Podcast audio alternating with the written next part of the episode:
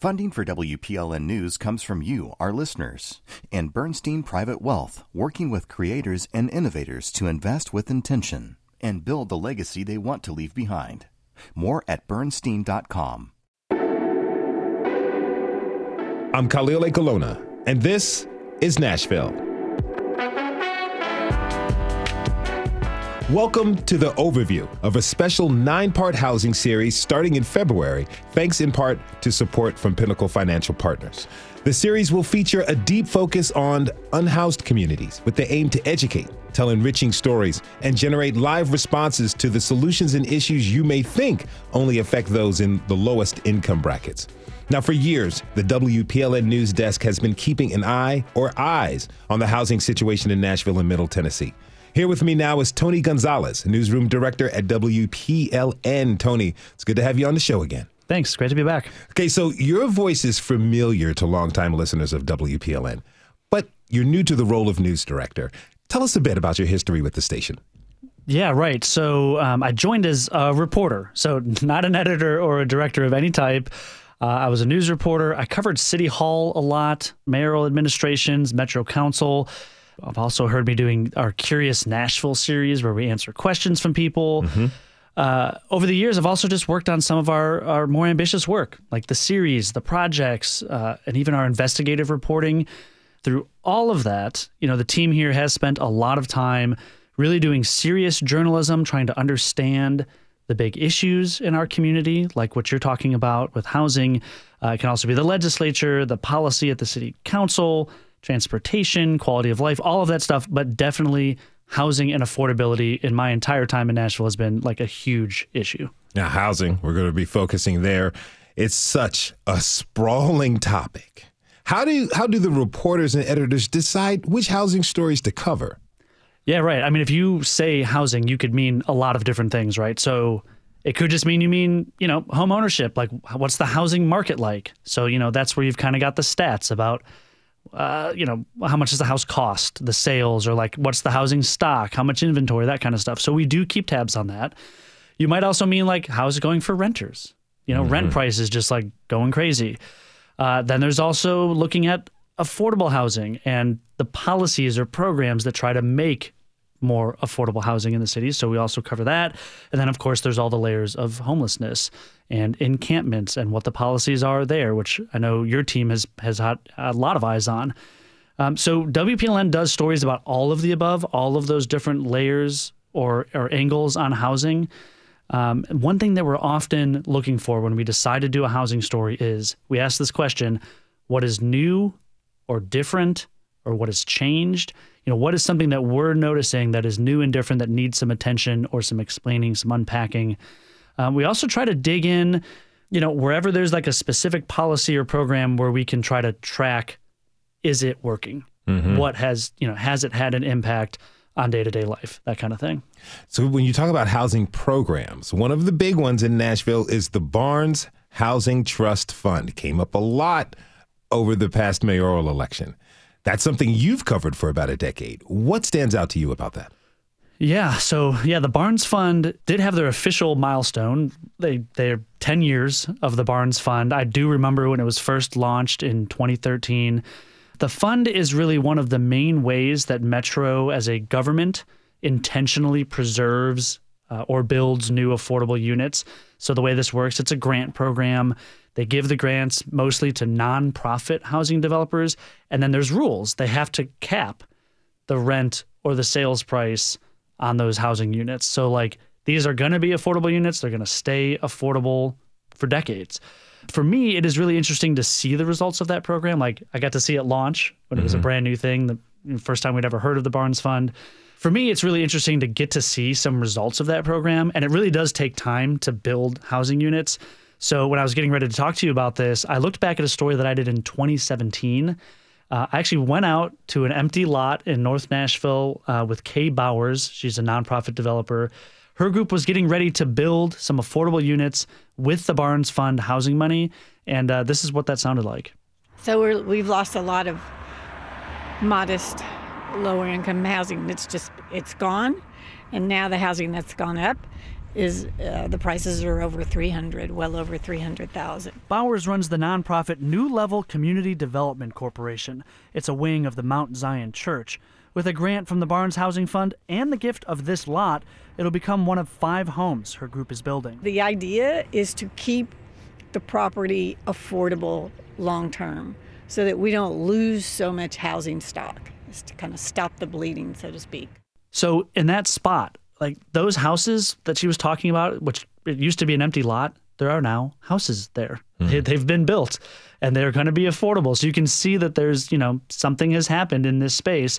And if we zoom out a little bit, officials now say the Barnes Fund has given out about $100 million in 10 years. And that has created 4,000 rental units and 400 homes for sale. So they have been building. That sounds like some real impact. Yeah, I mean, I guess it also depends who you ask. Mm-hmm. So housing advocates, you know, they're going to say, yeah, 4,000 affordable units, that's good. But there have also been studies over the years suggesting that Nashville needs to be building several thousand affordable units every year. Okay. So the clock is ticking on that. But yeah, we're definitely seeing these units being built. The Barnes Fund is one of the ways. Now, another huge player in housing is the MDHA, the Metro Development and Housing Agency. They build and oversee federally subsidized housing, so public housing. This is another area that WPLN has covered closely. What coverage there are you most proud of? Yeah, for this, I mean, we have to talk about season 1 of The Promise. You know, this is Maribah Knight's long-form podcast. For season 1, she spent months and months getting to know residents at the James Casey Homes. That's in East Nashville. You know, if you're familiar with Maribah's recent work, the Kids of Rutherford County, definitely go back and revisit this first season where she spends, you know, the serious time here getting to know folks. And what she found was that a lot of the MDHA apartments, these public housing units, were in really rough shape. And that as the agency was getting ready to tear some of those down and rebuild a lot more brand new units, which sounds like a really good thing, it was still going to be really disruptive for residents. You know, those disruptions were going to play out over several years. We have an excerpt from The Promise that shows what it's like for residents. This is a moment where Miss Vernell McHenry, she had to decide whether to stay in her apartment, which had a nice porch where she would hang out and watch neighbors, or move to a brand new unit. But it didn't have that stoop. Let's listen. We went to the grand opening of Barrett Manor, Casey's first new building in more than half a century. There's a lot of people already down here. I'm glad I didn't overdress. It was a big deal. The building with 70 apartments, mostly for seniors and the disabled, was the first big step in Casey's redevelopment. On the tour, there was even a woman who broke down in tears, overwhelmed by how nice everything was. And initially, Miss Vernell was really excited about Barrett Manor, too. It's just so beautiful. I don't know how to act. I'm like a child in a new candy store. But after realizing there was no place to sit outside and connect with her neighbors, she began to worry that she'd feel shut in by the tiny apartment. Ultimately, she decided not to move into the new building. Nearly a full year later, I caught up with Miss Vernell on a warm, sunny afternoon in early spring. And as usual, she was sitting outside, this time in front of Casey's community center. Oh, it's so nice out. It's beautiful. It is beautiful. So how are you doing this beautiful day? I'm good, yeah. I wanted to, you know, I'm just following up, like, what's new? Well, I have a new home. Good morning. Good morning. All right. She had to move into a new apartment. At least it was new for her. Well, I had to move into because we had a bad sewage problem under my building, under and next to my building. And so I had to, all right, how you doing? So I had to move out because they condemned the building. Old pipes broke, and the leak was so bad that everyone in her block of apartments, 8 in total, had to get out. Hi, Miss Gloria. Mm-hmm. I like your new hair, girl. So it was the sewage. The sewage was the odor and the bacteria or whatever was coming into my apartment. And so they condemned the building. And didn't they offer you a spot in the new building again? Yes, they offered me a spot in the new building, but I didn't want to take it. I still didn't want to take the new building. Not yet. So after everything Miss Vernell had been through, she ended up moving anyway. But she still declined a spot in Barrett Manor, choosing instead another old, dimly lit unit in the project, across the street from her old apartment. But at least she kept her stoop that she was so concerned about. One of the things that reporting like this can really do is put you out there, like next to someone in the real world as they're dealing with challenges and making those decisions. So it's not just about covering the housing market, the statistics, the programs. It's about learning what's really happening for people out in the world. Now, tell me more about the kind of coverage. What kind of coverage WPLN, the newsroom, is going to be looking at moving forward? Yeah, well, housing and the affordability of housing are still major challenges for the city. In fact, in survey after survey and polls, we see people ranking housing affordability as like a top concern. More recently, I think we've been, making sure to include more information about rent trends. Like in our newscasts, you'll hear those statistics as rents increase, how Nashville compares to other cities with a really hot rental market. So we're definitely covering that. I know the city has also created this, they call it a dashboard about affordable housing and demographics and what's going on. I think that's something that our reporters will be keeping an eye on. And then one of the other big policy areas is how the city and the state will approach homelessness and encampments, which I know you mentioned earlier, and how, how to transition people from unhoused spaces into permanent housing. So that's something that I'm looking forward to a lot more coverage of. You got the perfect title for a series on renting. The rent is too damn high. Hard to argue with that. That's right. Tony Gonzalez is WPLN's news director. Tony, thanks for taking time to sit down with us. Yeah, you bet. We're going to take a quick break. When we return, we'll talk with two people who shared passions for working with the unhoused community, and journalism created an opportunity for others and a meaningful friendship. We'll be right back.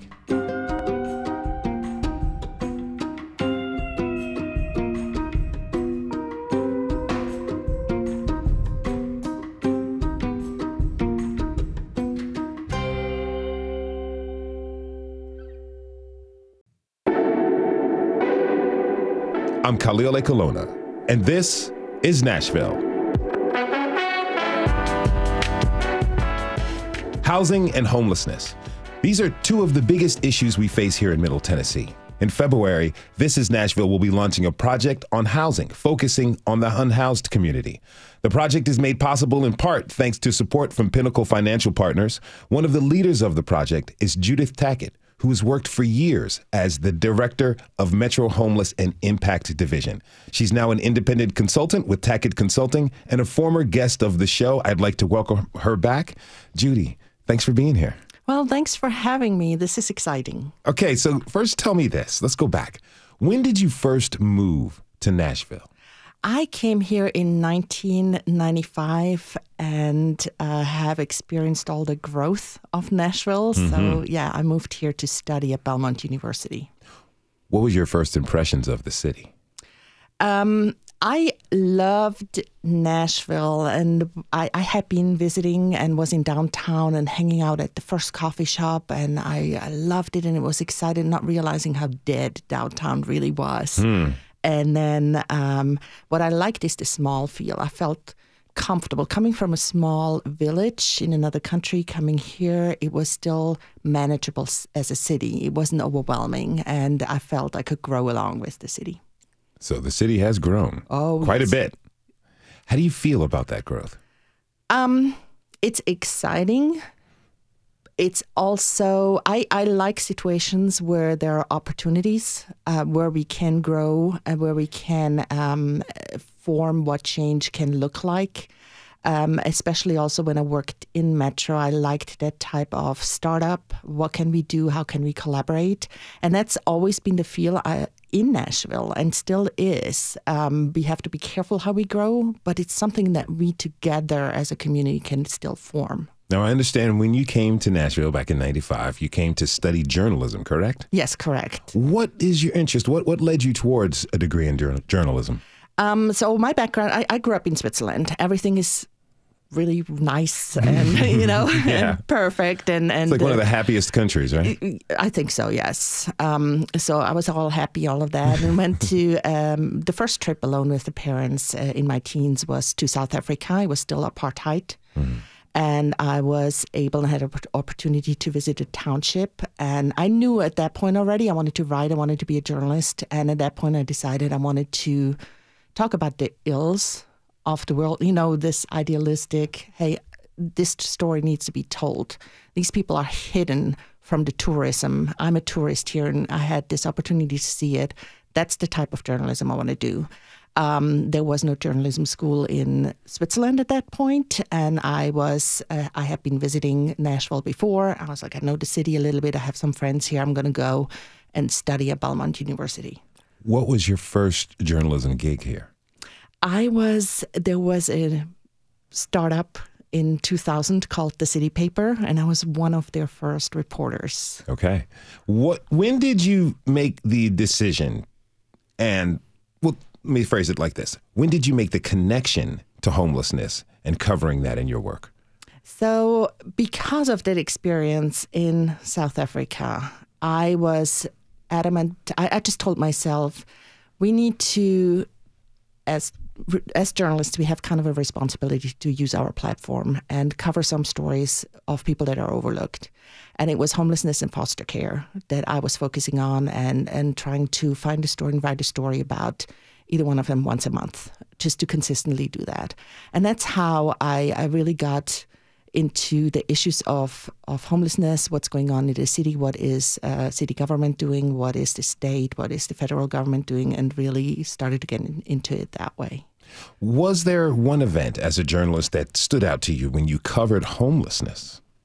Yes, and I actually really had to think. It was exactly 20 years ago in 2004 when then Governor Bredesen announced an interagency council on homelessness.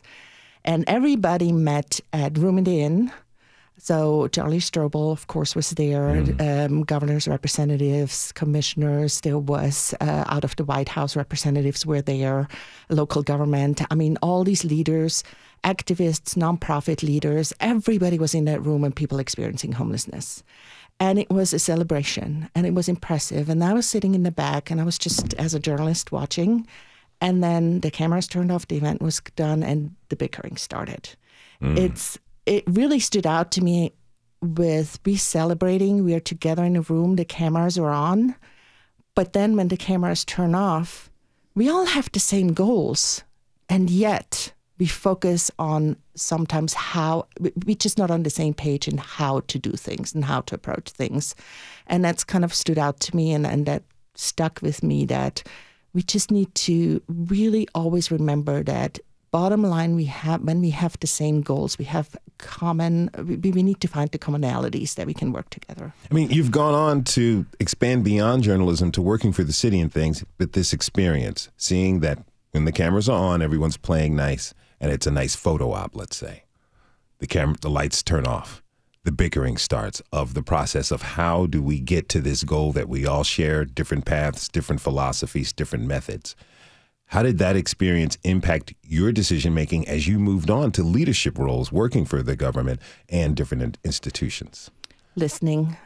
For me, fundamentally, finding that common ground and really understanding where people come from, whatever their background is, what is their motivation to be in this field, because everybody has a personal story and truly, truly believes we can change something around homelessness and help people. And so let's just start with listening to each other, find that common ground, and focus on a common goal that we can work towards. How hard is that to get people to listen to each other?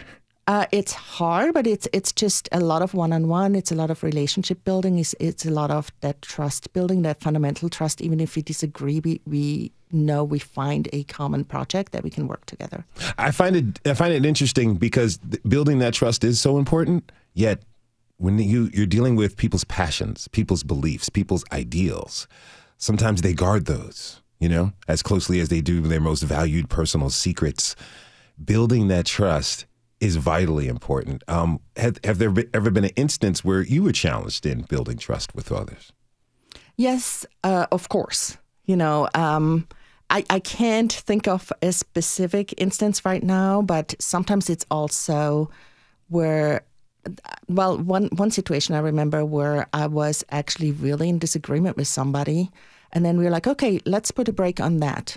Let's focus on this other issue. And because we had this fundamental, hey, we can work together, and we both trusted each other wants the best, we could work on that project and pick the other one up 2 days later when we all calmed down. Yeah.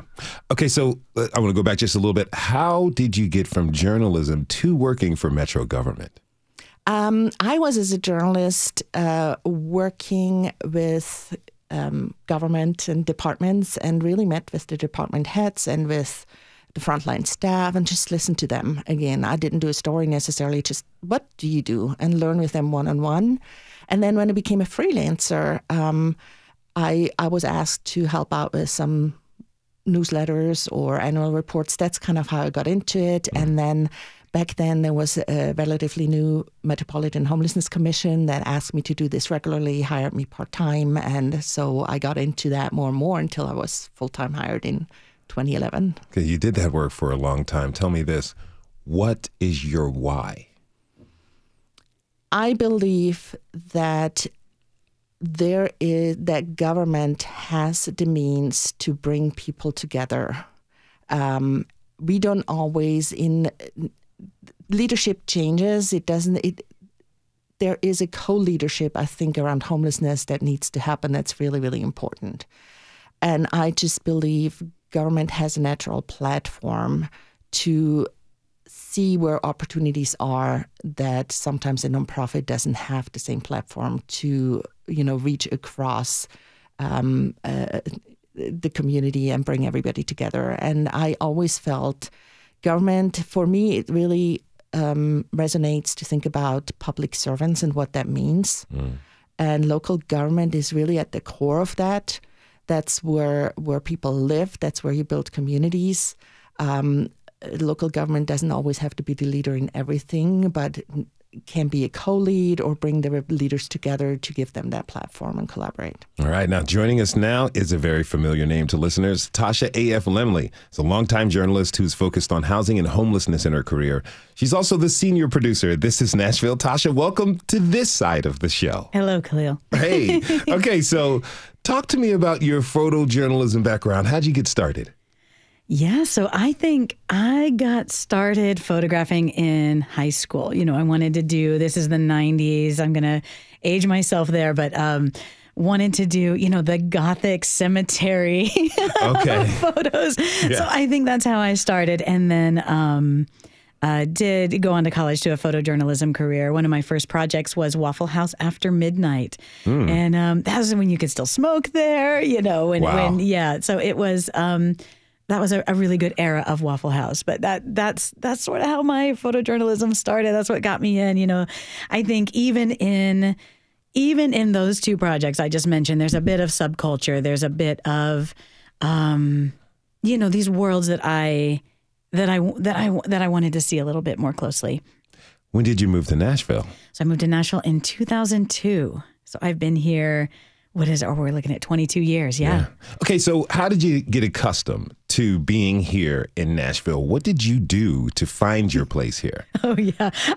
So I still don't know if I found my place here, but in 2002, I really didn't have my place here. I had come hoping to make a living as a graphic designer. So I had learned enough in the photojournalism program to do basic layouts and really enjoy that visual art. So thought, at that time, you really do think you're going to get out of college and get the job. I wanted to make $36,000. That's what I thought I was going to make. My sights were set really high. So I had applied something like 24 places and had 12 interviews and didn't get hired anywhere. And then finally got one offer for Kinko's downtown. It was 3rd and Broadway. So that is where I landed. And talking about finding my place, I felt really lost. I felt overlooked. I felt this is not what I'm in this city for. At Kinko's, no offense to FedEx Kinko's, but it's like that's not where I'd hope to be.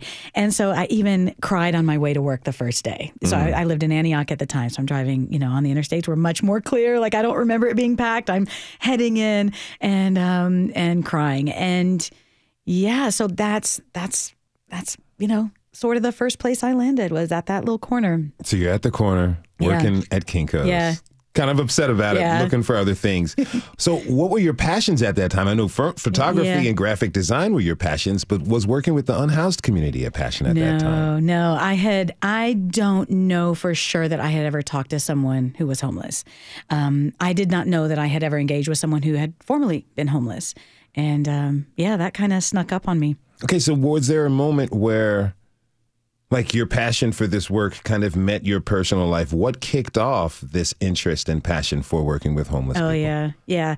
There's an exact moment where I'm driving in to work one day, feeling sorry for myself and thinking, what do I need to do? You know, I'm someone who loves to ask for advice. I love to talk to people who know more than I do because I only know what can fit in a thimble. And it occurs to me on my way in one day, there's a little parking lot behind Kinko's where we used to park, or what used to be Kinko's, and there was an unhoused man who lived on the bench on that 1 minute walk from the car to the door, and he came to mind, and I thought, he's there every day, and I never talked to him, he never talked to me. I think there was this perceived difference. We didn't see each other as equals, or we didn't see each other as people you would talk to. Mm-hmm. And, Khalil, like if you and I saw each other at Dunkin' Donuts every day, grabbing our coffee, eventually I'm going to be like, I see you every day. Hey. Hey, do you work near? Do you live near here? What's up? Yeah. But because there was such a perceived difference between us, we never talked to each other. So this day, I'm like excavating my soul, and I'm early 20s, and I think, I'm going to do something really radical. I'm going to say hi to this guy. I'm in pain. This person knows more than I do about pain by appearances. And so I remember gripping the steering wheel. Like I remember my hands on the wheel, and I am terrified. I'm going to talk to this guy. I mean, I grew up in a middle-class family in northern Alabama. And one of the things you don't do as a young woman is talk to homeless men. Mm. And, but I really felt compelled to this day. So I parked the car. I walked up to him. I stuck my hand in his face, and it startled him. He was looking down, and he popped up, and I said, "Hi, I'm Tasha." And he said, "Hi, I'm Don." And we shook hands, and I thought of something to ask him that day, and I walked in. And over the next few days, I would think of something to ask Don every day, like, I didn't know anything, like, where do you sleep at night, or what do you pray for? And finally, I was inspired to photograph him. So that's where the big connection is made. I asked him if I could photograph him, and I did some photos. This was film, but because I was at Kinko's, I could scan them in and print them out and do my own little creative work, and gave him some of the pictures. And then he gave those pictures to an outreach worker who I didn't even know what those were, with MDHA. And the outreach worker came into Kinko's one day, stuck these photos in my face, and said, "Did you do this?" And I'm scared today. I'm scared a lot in a lot of my stories. And I'm like, yeah. And he said, "Would you like to do more?" And I said, "Absolutely." And this man was Lee Mitchell at the time at MDHA. And so I started shadowing Lee and photographing people living on the streets. What was that experience like? Yeah, so at first, again, terrified. This was early 2000s, and I... traveled around on foot with Lee to Campus for Human Development, Room in the Inn. And it was if you've been there, it was much different looking at the time. There was kind of a chain fence out back, like a pen that everybody would kind of hang out and sit in. And I remember going to that pen for the first time and feeling really, just claustrophobic. And there were so many men. And then the one big turning point for me was I went with Lee one day to Riverfront Park, and we were talking to probably about 7 homeless men. And again, this was at night, and we're kind of surrounded, and I'm just like, this is not what I'm supposed to be doing. This is what I was told not to do. And then I relaxed a little, and there was some sort of familiarity that I didn't understand. There was a sense of humor, a wit that was disarming. These men were very protective of me. They were very paternal and warm, and I thought, There's something familiar here. The type of intelligence, the sense of humor, the culture was familiar to me. And it wasn't until years later that I realized my own brother had been homeless. Mm. And they reminded me of him. Yeah. What did that realization do for you? Yeah, I knew growing up my brother had struggled with addiction, particularly alcoholism. I knew that he had done prison time more than once. I hadn't put it together. You know, nowadays I might start to, suppose that someone might have also experienced homelessness at some point with a certain number of other life experiences. I didn't know that about Mike. I didn't know that about my brother. And so that occurred to me. And we happened to intersect the next Thanksgiving. We were at our Thanksgiving table, me and him and mom and dad. And normally he was pretty absent from my life. He was kind of missing a lot. If he wasn't incarcerated, I didn't know where he was. Mm. But we intersected this one Thanksgiving, and he refers to himself as us homeless people. And I just remember, my mind is blown. Like I didn't know that, I had wondered at that point, didn't know, and he confirmed it. And one of the most touching moments of my life was needed to drop him off at the rescue mission later that night. This is in Alabama. And he needed a bag to put his book. I think he had a book and maybe a shirt and a comb, and he didn't want to take those into the mission. And we'll be addressing this some in the show that Judy and I are launching. He didn't want those things to be stolen. They were precious to him. And so I remember my mom, she's a very tiny woman, 5 feet tall at the time. And I remember her down on the floor, digging under the kitchen sink, looking for the best plastic bag for her son to go stay at the mission so he could put this bag under a bush. And there was something about seeing my little mom, still mothering the only way she knew how in that moment was to find the best plastic bag. Yeah. I can imagine that having this personal experience and now being here, kind of finding this opportunity to take photographs with these folks and launching yourself into that community, realizing the personal connection you had probably grew the fire that you had, the passion that you had inside. I think that's fair. I think I have tried to fix other people's brothers and fathers because I couldn't fix my own. Mm. Now, you went on from taking photographs and you transitioned and you added the skill of doing audio recording in this work, which makes you so fantastic as our senior producer here for the show. How did you get started into that? What was that transition like? Okay. So Lee Mitchell, the outreach worker I mentioned from MDHA, as he's transitioning out, he brings in another outreach worker, Will Connolly, and passes me off, I guess, with a job like, hey, take her along with you. She's better than a puppy. And so Will was all about the photography. He said, I want to record people's stories. That was, again, not something interesting to me at the time, but I wanted to do with this person who was letting me into this world, guiding me into this world, what they wanted. And so Will wanted to just go to Walgreens and get one of those little mini tape cassette recorders. This American Life was already out at the time, though, and I knew just enough to know this is not the way to do this. Okay. If we're going to do this, it needs to be digital. It needs to be archival. Like whatever we capture needs to be good. So I think I'd gone on transom.org and picked up a digital recorder and a condenser mic, and we started hitting the streets and just sitting down to listen to people. Can we hear a little bit of that early audio? Yeah. So we're going to hear from Bones, and Bones was well-loved. And I think in this clip, one of the things you're going to hear, Bones is full of life. And Will and I don't know in all of our interviews we ever asked anybody, so why are you homeless? It's not that we didn't care, but we didn't care. Mm-hmm. I want to hear, tell me a scary story from when you were growing up. Tell me a sad story. What is your proudest accomplishment so far in your life? These are the things we wanted to know. But what I found, and I still use this to this day, once you stick a mic in someone's face, and maybe I'm an example of that now, once they feel comfortable, they just start rolling and the most beautiful stuff comes out. Okay. So we're going to hear from Bones and hear about one of his passions. Oh, I love trains. Oh, God, do I love trains. Best way in the world to travel. It is. What is it?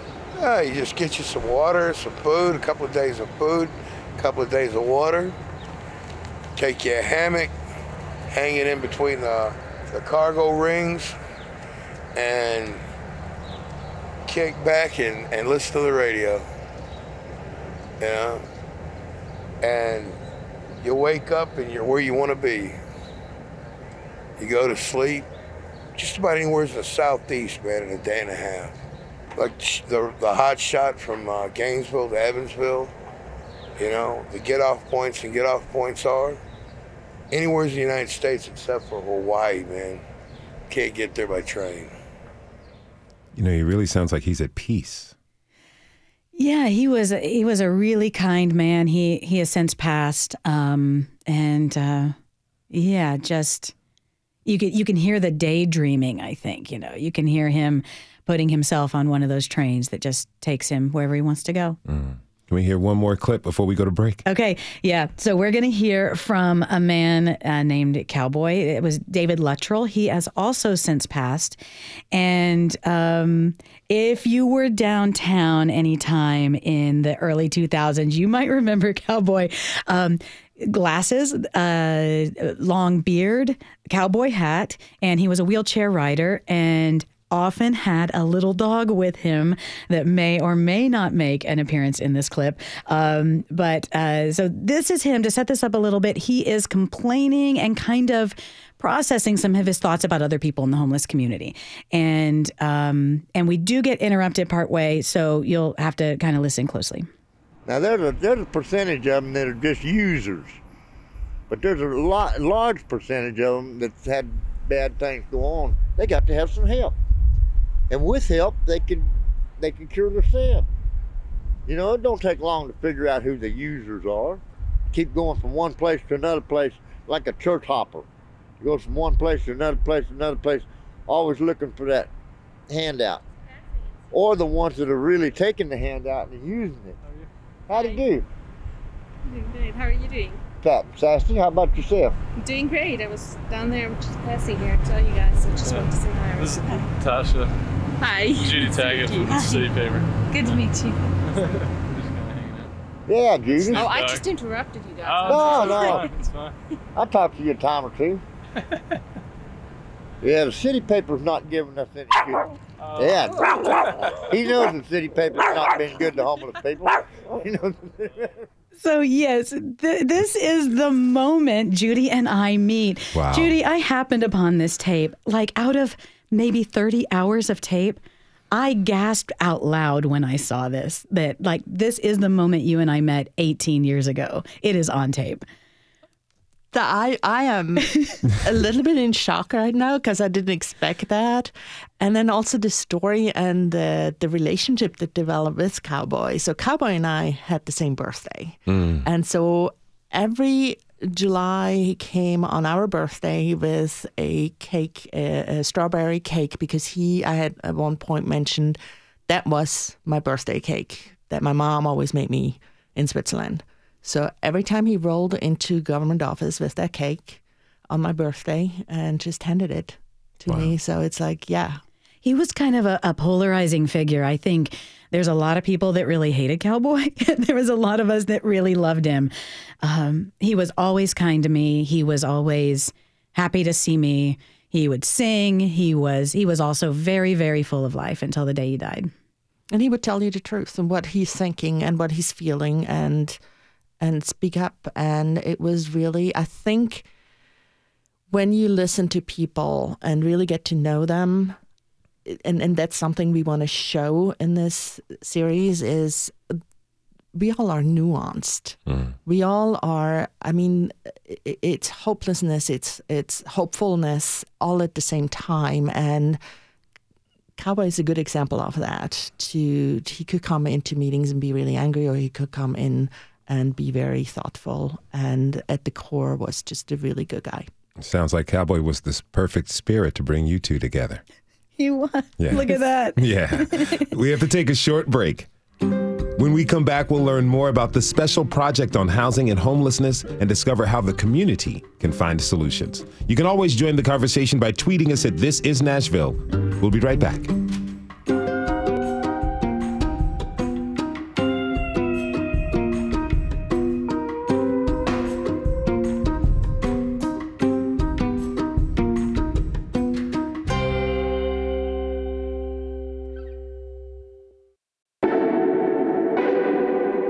I'm Khalil Ekulona, and this is Nashville.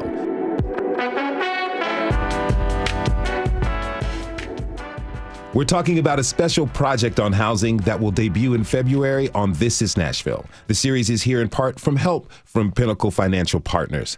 Now, here with me are two of the people who are heading up that project, Judith Tackett and Tasha A.F. Lemley. Thanks again to both of you for being here with us. Now, before the break, we learned a lot about your journeys in journalism and advocacy for the unhoused that led you two to meet each other. Now, I want to hear a little bit more about the project, but before then, Tasha, you went on from doing this work to found The Contributor, a paper that a lot of people out here in the city can purchase and read. Tell me a little bit more about that experience. Yeah, so I think I had the right mix in 2007 of interest and skill to start a street newspaper in Nashville, The Contributor, and did that with my co-founder, Tom Wills, and a handful of other co-founders, including Will Connolly, who was mentioned earlier, who many years later is now the current executive director. That's a new thing. And so another weird little full circle moment in the small little big city we have here. That's awesome. And one more thing I wanted to clarify. We mentioned the Homeless Impact Division. We mentioned the Homelessness Commission. I'm sure they're breaking out in hives listening to this. Judy, what is the name of this government group now? It is called the Office of Homeless Services. And another tidbit, so Will Connolly was the director of the Homelessness Commission. I worked for him, and then I became the director, and we turned it into the Homeless Impact Division, and now it's evolved to the Office of Homeless Services. Okay. Now, this project that we're talking about here on the show today, it's been in the works for some time, right, Judy? Yes. I think... like a couple years, 2 years? Yes. We've been talking about what would it look like, what's the education piece, that needs to happen on some of the concepts when we talk about solving homelessness. And nationwide, there is a lot of disagreement on the best example is what Housing First is. And a lot of people still think it's a program. It's really a philosophy. It's like, what would it really mean to dig in? What these concepts mean? What does it mean to solve homelessness? What are, looking behind the terminology, and then including the voices of the people and telling their stories and the diversity of what homelessness looks like in the nation, in the city, in the state. And it's not just the person on the streets that we see. It is way broader than that. What is the title of the project? What's it called? We're calling it In My Place. Why did you decide on In My Place? Because, Judy and I were batting around a bunch of different ideas, and on the phone, we were kind of zoning out. We're like, I'm running out of steam. And finally, one of us said the word place, and it kind of resonated with both of us, like place. There's something about that word that got us. And the phrase In My Place, it can have different meanings depending on how you're using it. Like, he put me in my place. Mm-hmm. That means like something. But we often hear people who are about to get housed say, I've got my place, mm-hmm. or they're getting me a place. And then someone is in my place. So we just thought it was a beautiful phrase that over the next week continued to resonate with us. And so that's what we're going with. And I like that because as a listener, so many people are looking at their place in the world, mm-hmm. and listeners could recognize their place in our society, in our city, and what they can do to help. Something that I'm interested in, I want to find out what exactly you guys are going to go deeper in covering. But Judy, you said something about educating. You want to educate people on the depth and the reality of these issues. Is that really, why is education a focus of what you all are going to cover? I think when we fundamentally want to solve something, we have to understand what is it that we're solving. And that includes education. And the term education I like because it's we're learning together, and that's the hope of this series as well. It's like learning from each other and creating that space to learn from each other. And what does it mean? I like the name because it's also, what does it mean for each of us to belong somewhere where we can say, this is, I have found my place, I'm in my place. And it can be community. And fundamentally, I think when homelessness is solved, we have communities that work for each person, for all of us together. Now, can you elaborate on a couple terms that I've come by? I've come by the term cross-sector and cross-systems collaboration. Elaborate, educate me on what those things mean. When I am thinking about cross-sector, I'm thinking about nonprofit sector. I'm thinking government sector. I'm thinking faith sector, faith communities, and business communities. And when we all come together, we create community, and that's the cross-sector collaboration. Now, going to cross-systems, when I'm looking at what causes homelessness, for me, homelessness always has meant it's a housing status. It's a housing description. So the homelessness sector alone cannot solve the housing that's lacking. So you have to bring the affordable housing conversation very strongly to the forefront when we talk about this issue. But it's not just housing. It's also access to healthcare, education, other supports that needs to be in place, looking at systems, criminal justice systems that feed into homelessness. What are the issues? Why are people getting out of some institutions into homelessness and become homeless? Mm-hmm. So that's kind of what this systems collaboration looks like. Now, Judy, you have nearly 25 years experience in this city. Before we say goodbye, tell us this. As an expert, what are some of the changes we've seen around homelessness and where we are today? So I'm looking at the national level. There's a lot of good conversations around going on. We know how to solve homelessness. We know housing first works for chronic homelessness. We know housing needs to be the foundation. We know affordable housing conversations and homelessness conversations have to be hand in hand. We know all of this. I think that conversation has really changed over the last 20 years to really go and think about healthcare. Fundamentally, if you want to improve healthcare, people need to be in housing. Mm. That's kind of the main issues that have changed. And then at the local level, when we really looking at over the years, you know, from the time I described in the earlier segment about people bickering with each other, it's like now the bickering is more around let's collaborate. Mm. There is this collaboration sense that when you build that up, it's still there. And there's a lot of collaboration going on and people trying to find their places in how do we work together. And those are really positive changes that we cannot forget and that we need to build up on.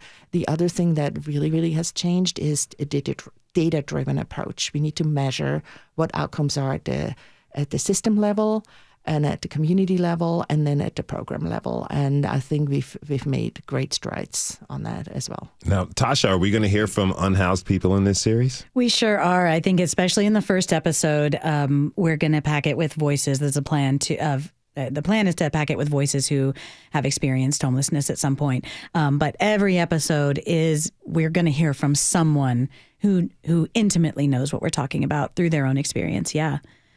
Judy, what are you looking forward to the most for this project? Really bringing home what In My Place means to the different people that we're going to invite as guests, what it means to them and what it means to them in the sense of the community, and making sure that we have that voice from people with different backgrounds that have struggled in the affordable housing space. I really want to thank you both for being here. I really appreciate that. Thank you, Khalil. Thank you. My guests were Judith Tackett and Tasha A.F. Lemley, who are the masterminds behind the special project titled In My Place, a series that is made possible in part thanks to support from Pinnacle Financial Partners. Now, the series will be focusing on housing and homelessness. Judith and Tasha, thank you again so much. Thank you. Thank you. And thanks to you for tuning in this hour. This is Nashville is a production of Nashville Public Radio. Today's episode was produced and directed by Tasha A.F. Lemley. Our board operator is Liv Lombardi. The masterminds behind our theme music are Larange and Namir Blade. You can listen back at thisisnashville.org or wherever you get your podcasts. And the conversation doesn't end here. Tweet us at This Is Nashville. Find us on Instagram and tell us what you want from our show by filling out our quick survey online. This is Nashville. I'm Khalil Ekulona. We'll see you tomorrow, everybody, and be good to each other.